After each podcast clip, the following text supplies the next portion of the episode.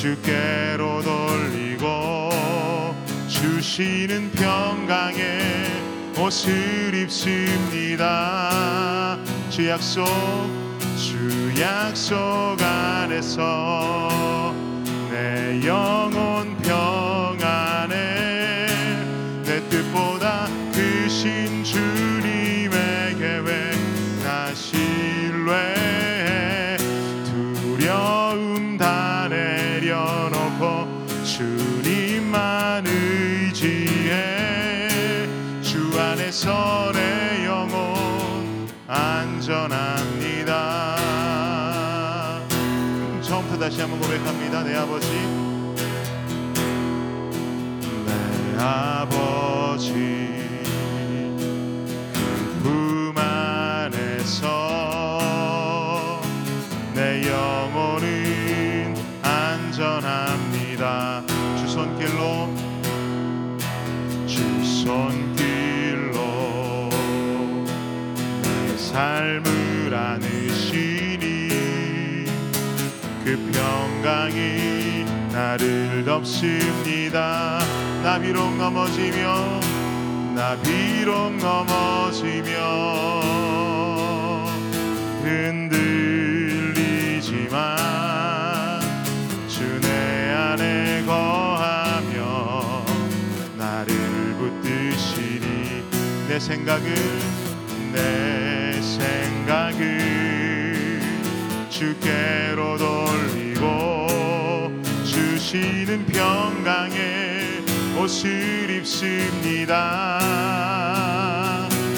주 약속 안에서 내 영혼 평안에 내 뜻보다 크신 주님의 계획 나 신뢰해.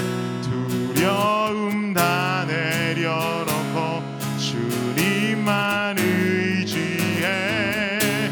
주 안에서 내 영혼 안전합니다. 이 찬양을 만드신 분이 전은주 전도사님이라는 분이신데 어, 이분이 유학을 어디서 한 줄 알고 계세요? 이분이 유학을 달라스에서 했어요. 달라스에서 하고 어, 오랜 시간 유학 시간을 갖다가 어, 한국 어너인팅에서 부름이 있어서 이제 귀국을 하게 되는데 어, 본인의 삶 속에 정해진 건 그냥 어너인팅에서 하는 사역 한 가지, 그거 말고는 아무것도 정해진 것이 없었다고 그래요. 아, 그런 불안한 마음 속에 한국을 귀국하고 아, 또 그 불안한 마음이 끊이지 않는 그 시기에 말씀을 묵상하다가 만든 찬양이 이 찬양이라고 합니다. 주님, 내 영혼은 안전합니다. 내 아버지 품 안에 있으면 내 삶에 정해진 것 그 무엇 하나 없을지라도 내 영혼은 안전한 줄 믿습니다. 여러분, 여러분의 고백이 되십니까? 이 시간에 고백하실 때 여러분 모두 다 비슷한 마음 가지고 살 거라고 생각합니다. 나의 유학생활 언제 끝날 것인가, 또 아무것도 정해지지 않은 어, 앞길이 그냥 막막하게만 느껴지는 나의 인생 속에 어디로 가야 할지, 어느 곳이 안전할지, 어떻게 살아야 안전할지 아무것도 알지 못하지만 바로 그때 주님께서 우리에게 주시는 말씀은 아들아 딸아 내 품 안에 있으면 안전하다 라고 말씀하십니다. 이 시간 우리 함께 찬양할 때 그렇습니다. 주님, 내 삶은 불안하고 아무것도 보이지 않지만 내가 이를 악물고 주님 앞에 드리는 나의 고백은 주님 품 아니면 그곳보다 안전한 곳 아무것도 없습니다 라는 고백이 되기를 원합니다. 이 시간 찬양하실 때 하나님, 내 영혼은 주님 품 안에 안전합니다. 주님, 나를 붙들어 주시옵소서. 우리 다시 한번 그 마음 가지고 찬양합니다. 내 아버지, 내 아버지 그 품 안에서 그 품 안에서 내 영혼은 안전합니다. 여러분, 그렇게 믿으십니까? 주 손길로 내 삶을 내 삶을 안으시니 그 평강이 나를 덮습니다. 다시 한번 고백할까요? 내 아버지, 내 아버지 그 품 안에서 내 영혼은 안전합니다.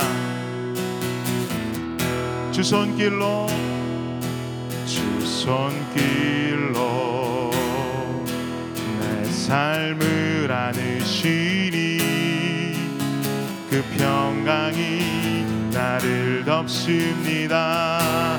나 비록 넘어지면 나 비록 넘어지면 흔들리지만 주 내 안에 거하며 나를 붙드시니 내 생각을 내 생각을 주께로 돌리고 주시는 평강에 옷을 입습니다. 주 약속 안에서 주 약속 안에서 내 영혼 평안에 내 뜻보다 크신 주님의 계획 나 신뢰해 두려움 다 내려놓고 주님만을 주 안에서 내 영혼 안전합니다. 주 약속 안에서 주 약속 안에서 내 영혼 평안에 내 뜻보다 크신 나는 신뢰합니다. 내 안에 두려움은 아멘 주님만 주 안에서 내 영혼은 안전합니다. 우리 다시 한번 고백합시다. 주 약속 안에서 주 약속 안에서 내 뜻보다 크신 아멘 아멘 두려움 다 내려 주님만 의지해 주 안에서 내 영혼 안전합니다.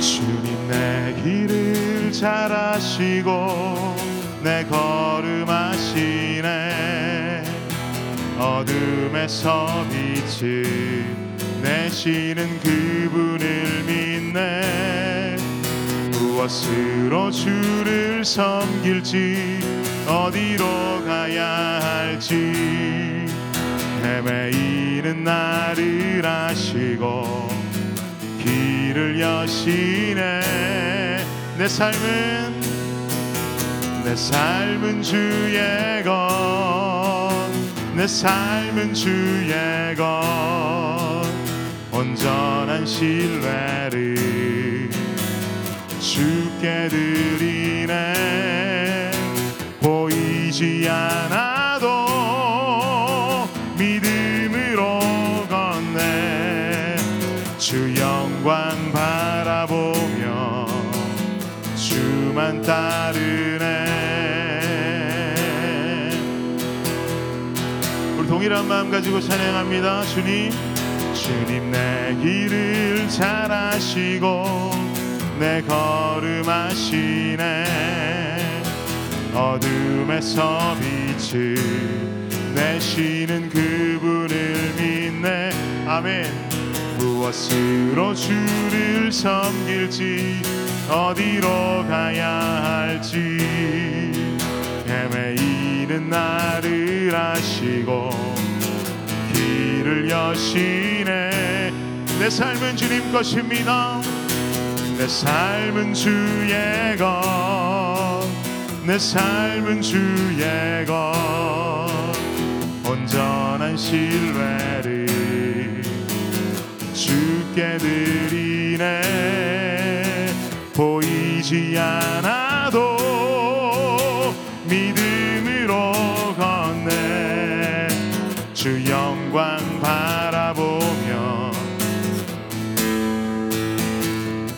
좁은 길을 따르라 좁은 길을 따르라 승리의 주 영원한 영원한 생명 되시네. 고난 중에 순종을 고난 중에 순종을 배워가며 너의 모든 삶 맡겨드리라. 한 번 더요. 좁은 길을 따르라 좁은 길을 따르라 승리의 주 영원한 생명 영원한 생명 되시네. 고난 중에 순종을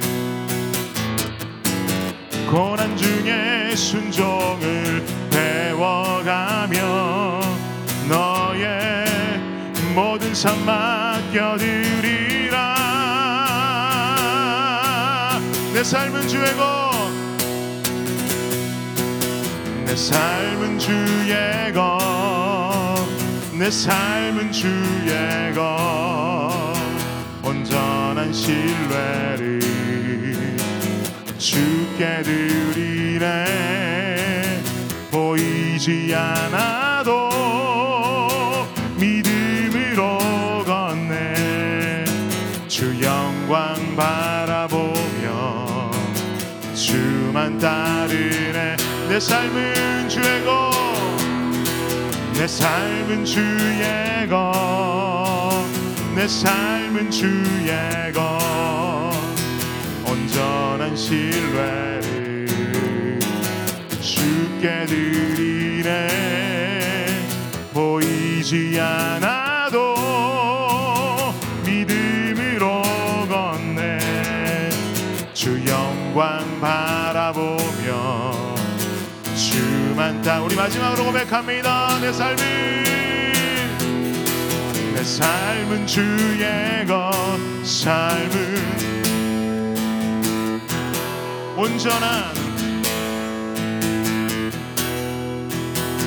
주께 드리네.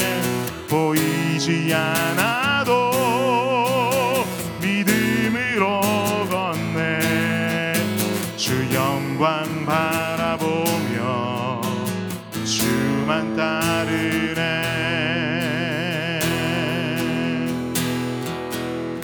우리 시간 한 목소리로 잠깐 기도하실 때에 그렇습니다. 주님, 내 영혼 불안하고 두려운 마음 가득할지라도 주 품 안에 있으면 안전한 줄 믿습니다.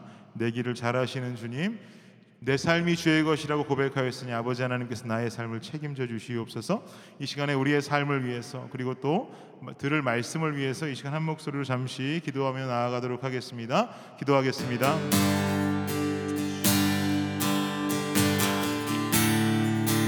하나님 아버지, 우리가 고백하였습니다. 내 삶은 주님 것이라고 고백하였습니다. 하나님, 나의 삶 온전히 주의 것인 줄 믿습니다. 하나님, 나의 삶이 주의 것이라고 고백하였으니 주님, 내 삶 책임져 주시옵소서. 나의 삶을 주님께서 책임져 주시옵소서.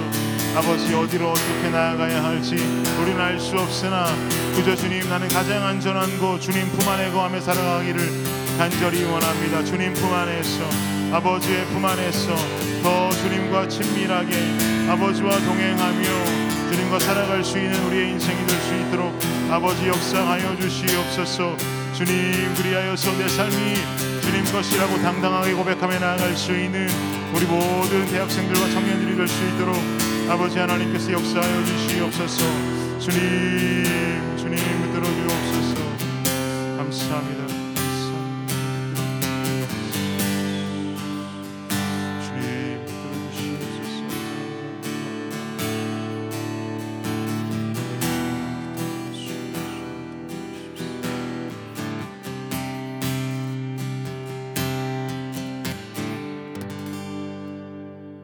하나님, 감사합니다.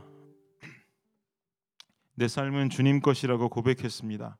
우리의 삶 주님 것이라 고백하였으니 아버지 하나님께서 나의 삶 책임져 주시고 좌인지 우인지 어디로 가야 할지 모르는 나의 인생길이 그저 가장 안전한 주님 품 안에 거할 수 있는 여기 모인 모든 청년들의 삶이 될 수 있도록 아버지 하나님께서 늘 돌보아 주시고 역사하여 주옵소서. 이 시간 말씀 듣습니다. 말씀 경청케 하시고 말씀을 통해 주실 그 말씀 입술에 담아 전달할 때 이 시간 아버지 하나님을 만나고 돌아가는 모든 청년들의 삶이 되게 하여 주시옵소서. 예수님의 이름으로 기도드립니다.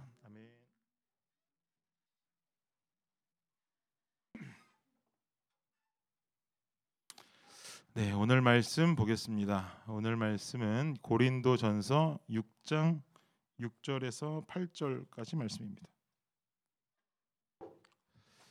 고린도전서 육 장 육 절에서 팔 절까지 석절 말씀이죠. 함께 읽어볼까요? 시작. 형제가 형제와 더불어 고발할 뿐더러 믿지 아니하는 자들 앞에서 하느냐? 너희가 피차 고발함으로 너희 가운데 이미 뚜렷한 허물이 있나니 차라리 불의를 당하는 것이 낫지 아니하며 차라리 속는 것이 낫지 아니하냐? 너희는 불의를 행하고 속이는구나. 그는 너희 형제로다. 아멘. 네, 오늘 본문 가지고 부족한 자라는 제목으로 이 시간 여러분과 함께 은혜 나누기를 원합니다. 저는 결혼을 아직 하지 않은 형제들에게 만나면 늘 권하는 것이 한 가지가 있는데, 그게 뭐냐면 총각 때 취미생활 하나쯤 갖는 거 참 좋겠다라는 이야기를 많이 합니다. 왜냐하면 결혼한 후에 어떤 새로운 취미생활을 갖는다는 것은 아무래도 무리가 있지 않겠습니까? 예를 들면 뭐 결혼을 했는데 남편이 갑자기 자신도 뭐 이젠 취미를 가져야겠다면서 혼자 암벽 등반을 즐긴다든지 갑자기 일주일 동안 무인도로 낚시를 간다든지 한다면 뭐 좋아하실 아내분 계실까요? 여러분 자매님들 그런 남편이라면 환영하시겠어요? 좋지 않죠. 그냥 뭐 조용히 내용 증명 띄어서 보내야겠죠. 말도 안 되는 일이죠. 무인도에 가서 낚시한다고 일주일 가 있고, 이런 취미생활 결혼한다 하면 무리가 있습니다. 그래서 형제들에게 말하기를 총각 때 취미생활 갖고 있는 것이 가장 좋고, 그 취미생활을 선택할 때 가능하면 나의 미래를 생각했을 때 미래의 아내와 자녀들이 좋아할 수 있는 혹은 함께할 수 있는 취미생활을 갖고 있는 것이 바람직하다라고 보통 권면합니다. 이런 권면을 하는 저 같은 경우에는 딱 한 가지 가지고 있는 취미생활은, 여러분 잘 아시다시피 저는 사진 찍는 취미를 가지고 있습니다. 아내와 결혼하기 전부터 이 취미생활을 가져왔고, 어, 취미가 좀 더 깊어져서 사진을 업으로 하기도 했었어요. 보통 결혼 전에는 아내가 제 아내 제 사진에 보통 모델이 되어 주었습니다. 보시겠어요? 이렇게 제 아내를 찍고, 제 아내 말고 다른 여자 사진 찍어본 적 없는 것 같아요. 그냥 제 아내만 찍으면서 어떻게든 예쁘게 담아줘야지 하는 마음 가지고 맨날 제 아내 사진 찍고 다녔었습니다. 결혼한 후에 아이들이 태어나고 계속 제 아내 찍을까요? 좀 미안한 이야기지만 요즘은 아내가 아니라 얘들을 찍고 있어요. 이렇게 아이들, 결혼 전에는 제 아내가 제 사진의 대부분의 모델이 되어주다가 요즘은 저렇게 아이들이 태어나고 난 뒤에는 아이들이 제 사진의 모델이 되어주곤 합니다. 보통 아이들이 아빠가 사진 찍어주는 것을 환영하는 나이대가 있대요. 아직까지는 환영하는 나이이고, 뭐 중학교 들어가고 뭐 이렇게 사춘기 오면 그때부터는 뭐 돈에 십 불이라도 쥐어줘야 사진을 찍어준다, 뭐 이런 얘기들 하더라고요. 어쨌든 뭐 저는 사진 찍는 거 참 좋아합니다. 사진 찍는 사람은 사진을 찍는 다른 사람들을 만나는 것을 또 참 좋아해요. 외부에서 만날 수 없으니까 온라인으로 모여있는 동호회가 상당히 활발합니다. 그곳에 사진을 올리면 뭐 댓글도 달아주고 또 좋은 정보도 공유할 수 있는 그런 웹상의 공간들이 있어요.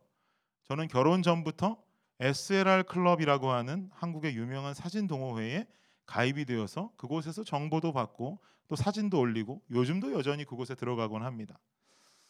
만약 그 사이트에 사진의 사자도 모르는, 카메라의 카자도 모르는 전혀 문외 아닌 사람들이 들어가 보면 그들이 그들끼리 하는 말은 단 한마디도 알아듣지 못할 말이 되겠죠. 예전에 우연히 제가 무슨 일 때문에 자동차 동호회 사이트에 들어가 본 일이 있어요. 저는 자동차엔 큰 관심이 없거든요. 그래서 뭐 자동차가 뭐가 좋다, 뭐 이건 이 자동차는 뭐 몇 기통이다, 뭐가 이런 게 장점이 있다, 이런 거 전혀 저는 잘 모릅니다. 근데 그 동호회 사이트에 들어가서 그들이 올린 글들을 봤더니 저는 도무지 한 가지도 이해를 못하겠더라고요. 뭐 무슨 백 킬로미터까지 시속이 올라가는데 몇 초가 걸린다는지, 그게 왜 필요한 거죠? 이게 뭐 하여간 알아듣지 못할 이야기들이 자동차 사이트에 많이 올라와 있었어요. 마치 사진에 대해 전혀 모르는 사람이 제가 들어가 있는 동호회에 들어오면 알아들을 수가 없고, 이렇듯이 저 또한 자동차 동호회 가니까 알아들을 수가 없었어요. 또 제가 대학을 다닐 때 우리 과조교를 이 년 동안 했었거든요. 근데 음대에 음대 제가 음악대학에서 공부했었으니까 음대의 과조교는 과마다 두 명씩 보통 있습니다. 그런데 음악대학의 보통 과가 크게 네 개 과가 있어요. 성악과, 관현악과, 피아노과, 작곡과, 뭐 그리고 뭐 다른 학교에는 뭐 국악과가 있는 과도 있고 뭐 별 다른 과가 있는 학교들도 있는데 우리 학교는 네 개였어요. 그런데 제가 조교를 할 때 이 네 개 과의 모든 조교가 저 빼고 싹 다 여자였어요. 조교들이 모여서 식사를 하거나 이야기를 하면 저는 가만히 있고, 저를 뺀 몇 명입니까? 여덟, 일곱 명의 조교들은 일제히 화장품 이야기를 하기 시작합니다. 낄 수가 있겠어요, 없겠어요? 전혀 없죠. 저는 뭐 화장품 화장품 브랜드조차도 모르는데 화장품 이야기 삼십 분 하다가 그 다음 이어서 구두 얘기 이십 분, 이어서 뭐 옷 얘기 한 이십 분, 그렇게 하면 한 시간 지나가는데 저는 뭐 한마디도 끼지를 못하는 거죠. 생각해보면 제가 낄 수 있었다면 그게 더 이상한 거 아니겠습니까? 제가 지금 드리고 싶은 말씀이 뭐냐면, 우리는 보통 공감대가 형성되거나 관심사가 같은 부류들끼리 모이게 되어 있어요. 카메라 동호회에 들어가려면 카메라를 아는 사람들, 그 사람들끼리 모이게 되어 있는 곳이고, 자동차 동호회에 들어가려면 자동차에 대해서도 좀 알고 관심 있는 사람들이 모이게 되어 있죠. 여자들끼리 모여서 화장품 이야기하는데 거기 끼려면 최소한 그들이 말하고 있는 화장품 브랜드 정도는 알고 있어야 하는 것 아니겠습니까? 이처럼 한 그룹이 형성되고 모이는데 중요한 것은요, 공감대예요. 공감대. 그 공감대가 어느 그룹에는 카메라가 되는 것이고, 어느 그룹은 자동차가 되는 것이고, 어느 그룹은 화장품, 구두, 뭐 백 이런 이야기가 될 수 있겠죠. 또 우리는 학교 들어올 때 입학시험을 치르고 과를 선택해서 들어오게 되는데, 이처럼 현재 내가 전공하는 학과에 들어가도 같은 공부를 하는 학우들을 만나다 보니까 전공 과목이 자연스럽게 그 과 안에서는 공감대로 형성되기도 하죠. 같은 공부를 하고 있으니까 말이에요. 그런데 이런 공감대 혹은 그룹에 들어올 수 있는 어떠한 자격과 조건도 없이 제일 쉽게 입장할 수 있는 그룹이 하나 있어요. 그곳이 어딜까요? 교회예요. 교회. 교회는 공감대가 필요 없어요. 교회 들어오려고 시험 보지도 않아요. 교회 들어오려면 조건이 있지도 않아요. 뭐 키가 백육십 이상 돼야 돼, 이런 조건이 있는 거 절대 아니잖아요. 그래서 교회로 유입되는 성도라고 하는 사람들은요, 전부 다 다르고 전부 다 개개인적인 특징들을 가지고 오게 되어 있어요. 그래서 이렇게 다양한 이유들로 유입되어서 들어오는 교회라는 공동체 내에서 다툼, 분쟁 이런 것은 당연히 피할 수 없는 일들이 될 수밖에 없는 거겠죠. 한 청년들의 예를 들어봅시다. 우리 청년부가 그렇다는 건 아니에요. 어떤 이는 미국에 와서 정착하는데 여러 가지 정착에 도움받기 위해서 교회에 오는 이들이 있어요. 요즘은 그런 분들이 좀 쭌다 쭌다 하긴 합니다만 그래도 여전히 있어요.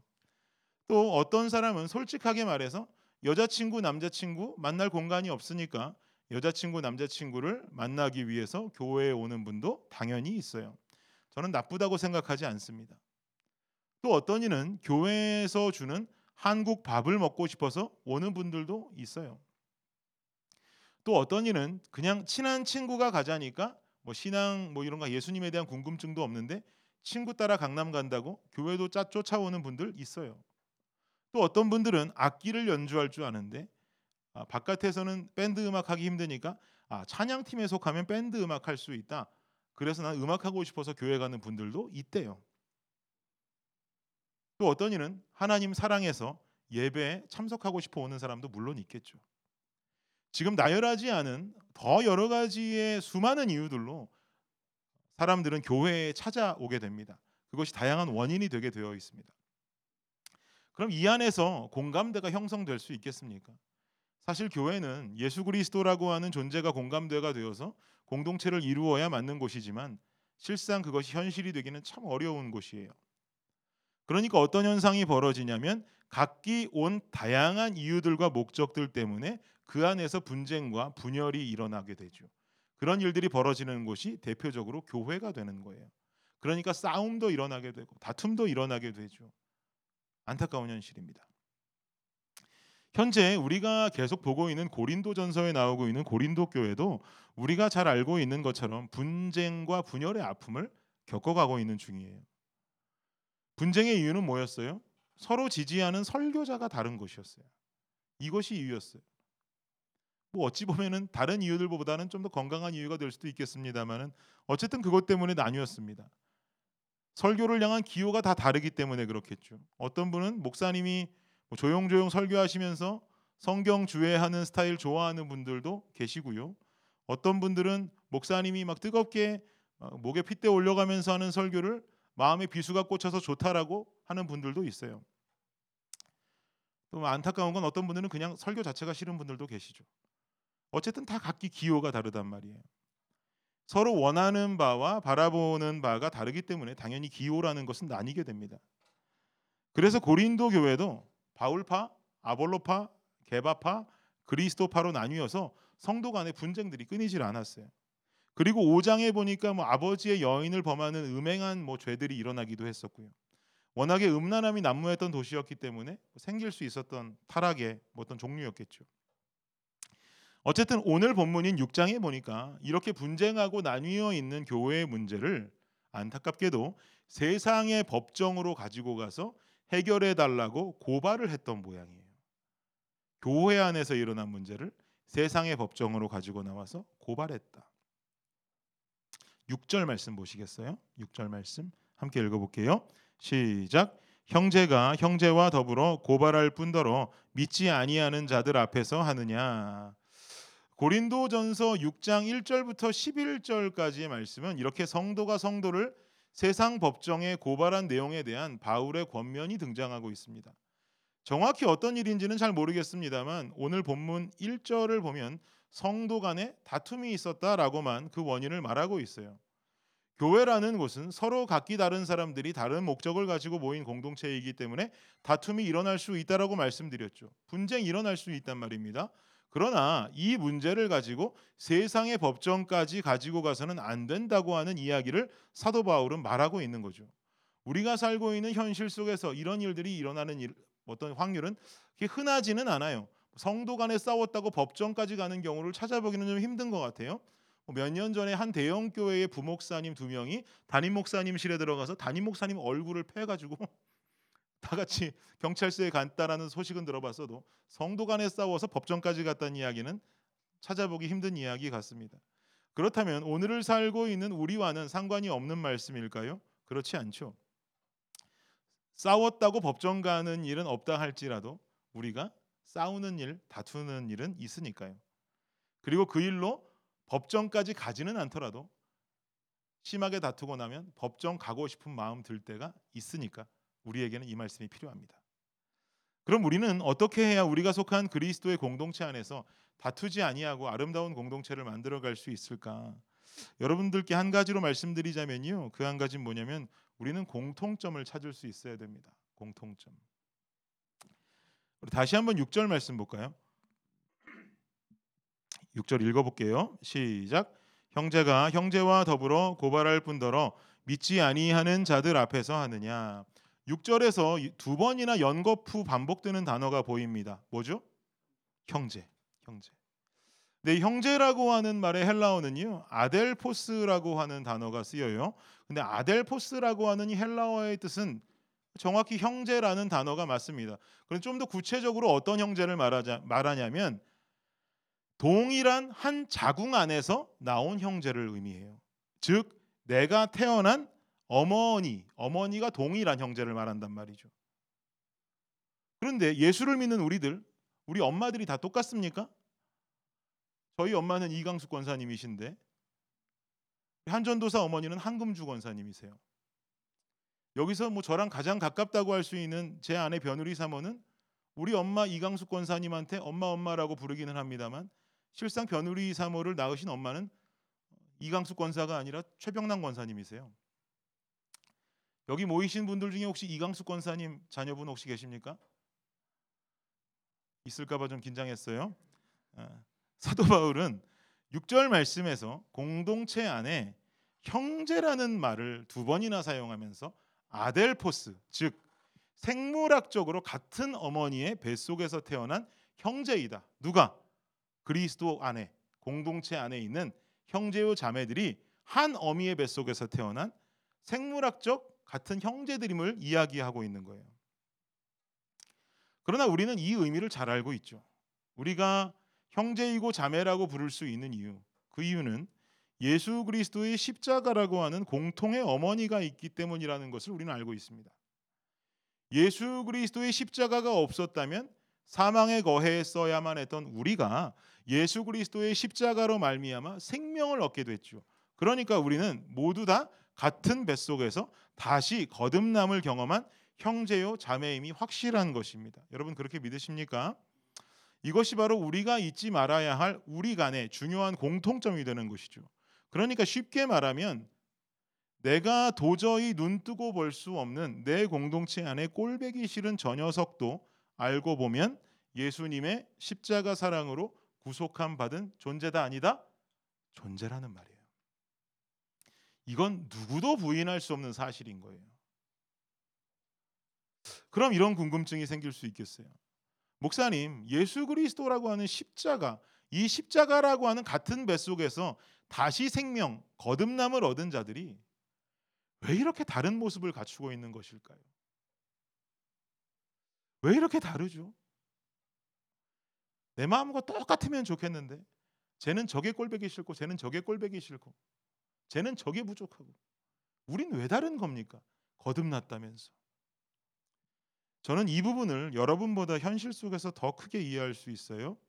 제 주위에 엄마의 같은 뱃속에서 태어난 다섯 명에 가까운 인물들이 있기 때문에 걔들을 보다 보면 이해할 수 있습니다. 이 다섯 명 다 같을 것 같아요? 하나님이 원망스러울 정도로 다 다릅니다. 그래도 우리 청년들은 늘 가까이에서 우리 아이들 다섯 남매를 보다 보니까 조금은 이해하실 거라고 생각해요. 다 달라요.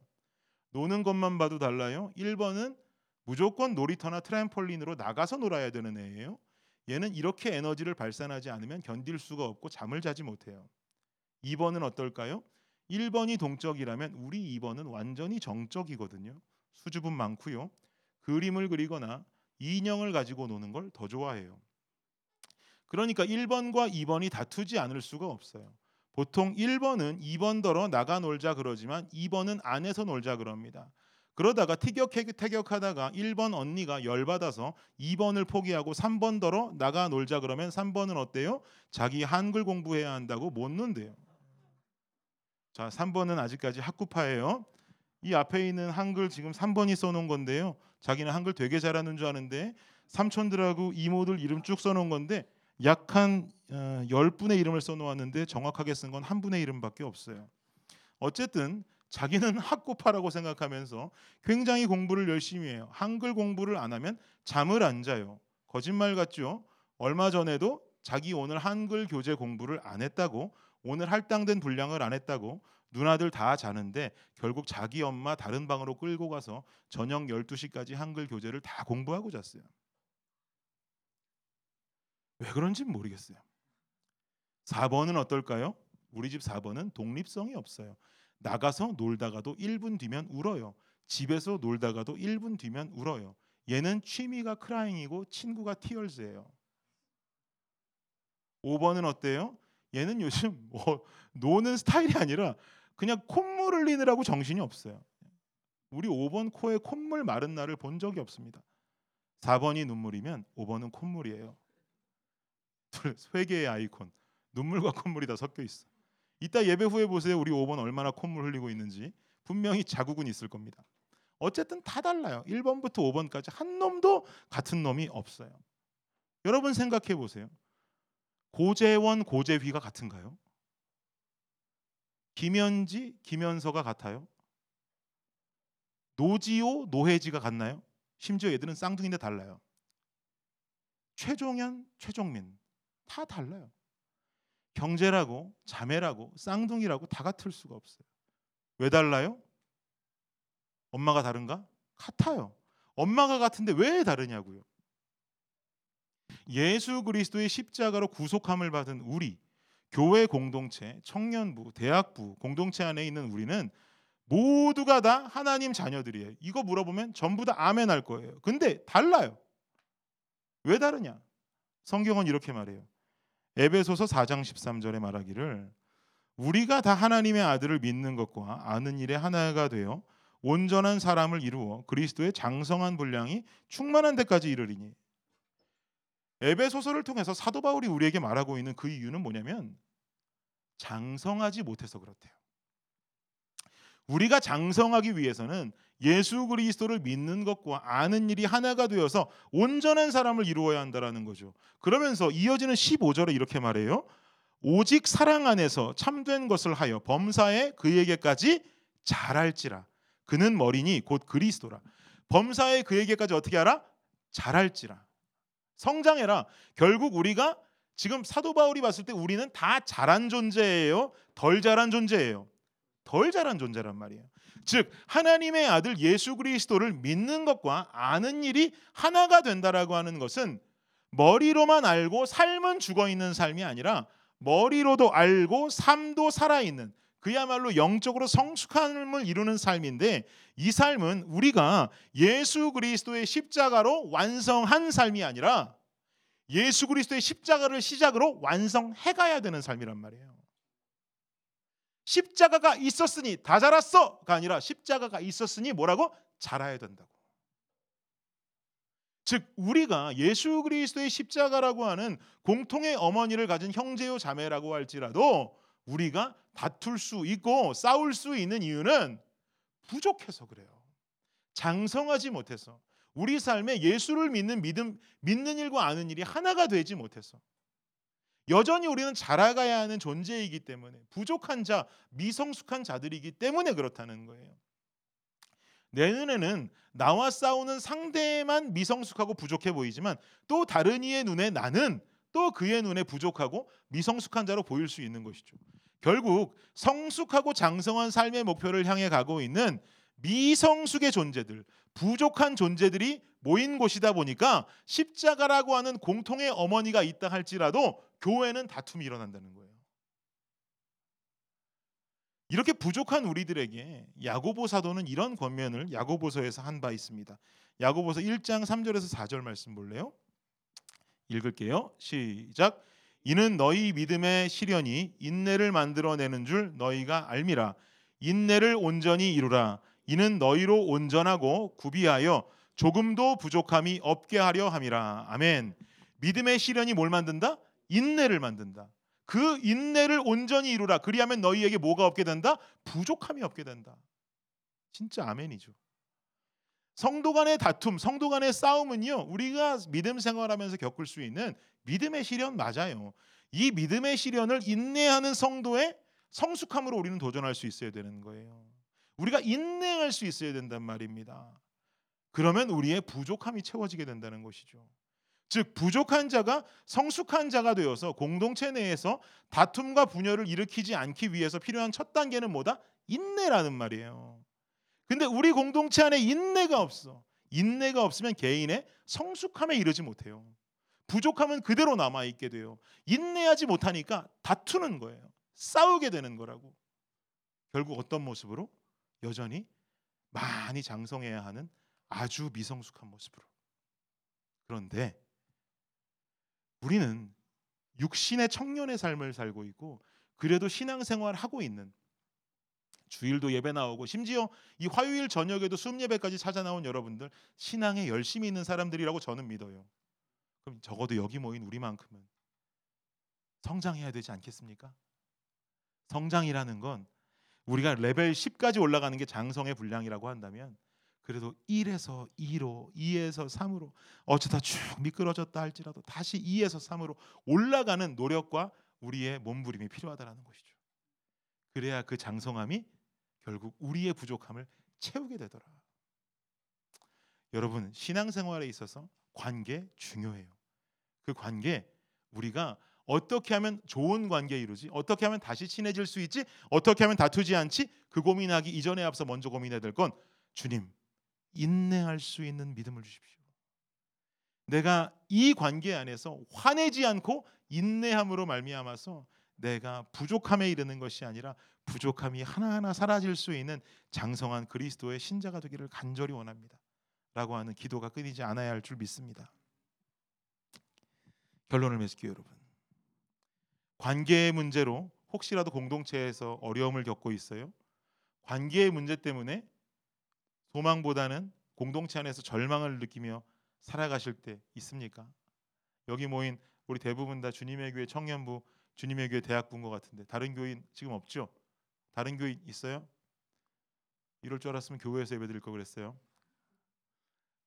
우리 주님의 교회 청년부, 주님의 교회 대학부 안에서 여러분 관계의 문제 때문에 어려움을 겪고 절망 속을 걸어가고 있는 분들 혹시 계십니까? 우리 공동체는 소망이 없어. 나는 이런 친구들 때문에, 이런 형제 때문에, 이런 자매 때문에 우리 공동체 아주 절망의 공동체야. 공동체 나가기도 싫어. 예배 이조차 나가기 싫어. 이런 마음 갖고 계신 분 있어요? 사도 바울은 로마서 말씀에 뭐라고 말하냐면 환난은 인내를, 인내는 연단을, 그 다음 마지막 연단은 소망을 이루는 줄 알미로다라고 말하고 있어요. 여러분, 우리 공동체 안에 관계의 환난 있을 수 있어요. 환난 다음 필요한 건 뭐래요? 인내가 필요하대요. 그 인내가 연단이 된대요. 인내가 모여 연단이 되는데 그 연단이 쌓이면 뭐가 된다고? 소망이 된다. 할렐루야. 여러분, 우리 안에 관계의 문제 때문에 나 혼자 우리 공동체는 절망이야. 정말 우리 공동체 나가기 싫어. 이 관계 때문에 내 신앙생활 너무나도 거지같이 하고 있어. 소망이 없어. 아니, 그 소망을 만들 수 있는 사람은 나 자신이에요. 내가 주님 앞에 인내를 구하고 그 인내가 쌓이고 쌓여 연단이 되고 그 연단들이 쌓이게 될 때 우리가 속한 그 공동체가 소망의 공동체가 될 줄을 믿습니다. 우린 부족합니다. 하지만 끝까지 장성함을 위해서 몸부림치고 그 인내가 연단을, 연단은 소망을 이루어서 여기 모여있는 주님의 교회 시드 대학부, 주님의 교회의 열매 공동체가 정말 하나님의 소망이 가득한 공동체가 되시기를 예수 그리스도의 이름으로 축복합니다. 기도하겠습니다. 이 시간에 우리 잠깐 한 목소리로 기도하기 원합니다. 기도하실 때 우리가 늘 뭐 잘 알고 계시다시피 그냥 그 자리에 앉으시면, 바닥에 앉으시면 우리 사역자들이 돌아가면서 기도해 드리겠고요. 혹시라도 기도를 원치 않으신다면 지금 앉아 계신 그 자리에 계속 앉아 계시면 우리가 지나치도록 하겠습니다. 이 시간에 기도하실 때 여러분, 공동체를 생각하면 참 마음이 불편한 지체가 있습니까? 그 지체만 생각하면 화가 올라오고 그 지체만 생각하면 절망이 느껴지고 정말 그 녀석 꼴배기 싫어서 예배 나가기 싫고 정말 그런 어려움들 겪고, 겪고 있는 분들이 계시다면 이 시간에 하나님 앞에 구할 것은 하나님, 내게 영적인 인내함의 은혜를 주십시오. 내가 그것을 다 쏟아붓고 화내고 누군가에 가서, 누군가에게 또 가서 그 사람 욕을 하고 뒷담화하고 그런 삶을 사는 것이 아니라 그저 인내하고, 그리고 그 인내하고 어려운 부분들을 주님 앞에 아뢰어드릴 때 성령께서 일하시고 그가 바뀌던 내가 바뀌던 그 양당 간의 결정, 성령 하나님의 역사로 이루어지는 삶이 되게 하여 주십시오. 인내함에 주님 앞에 기도하는 삶을 살게 하여 주십시오.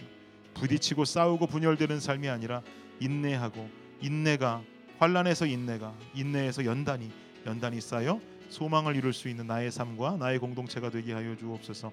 여러분, 이 시간에 간절히 결단의 기도를 하며 나아가도록 하겠습니다. 기도하겠습니다.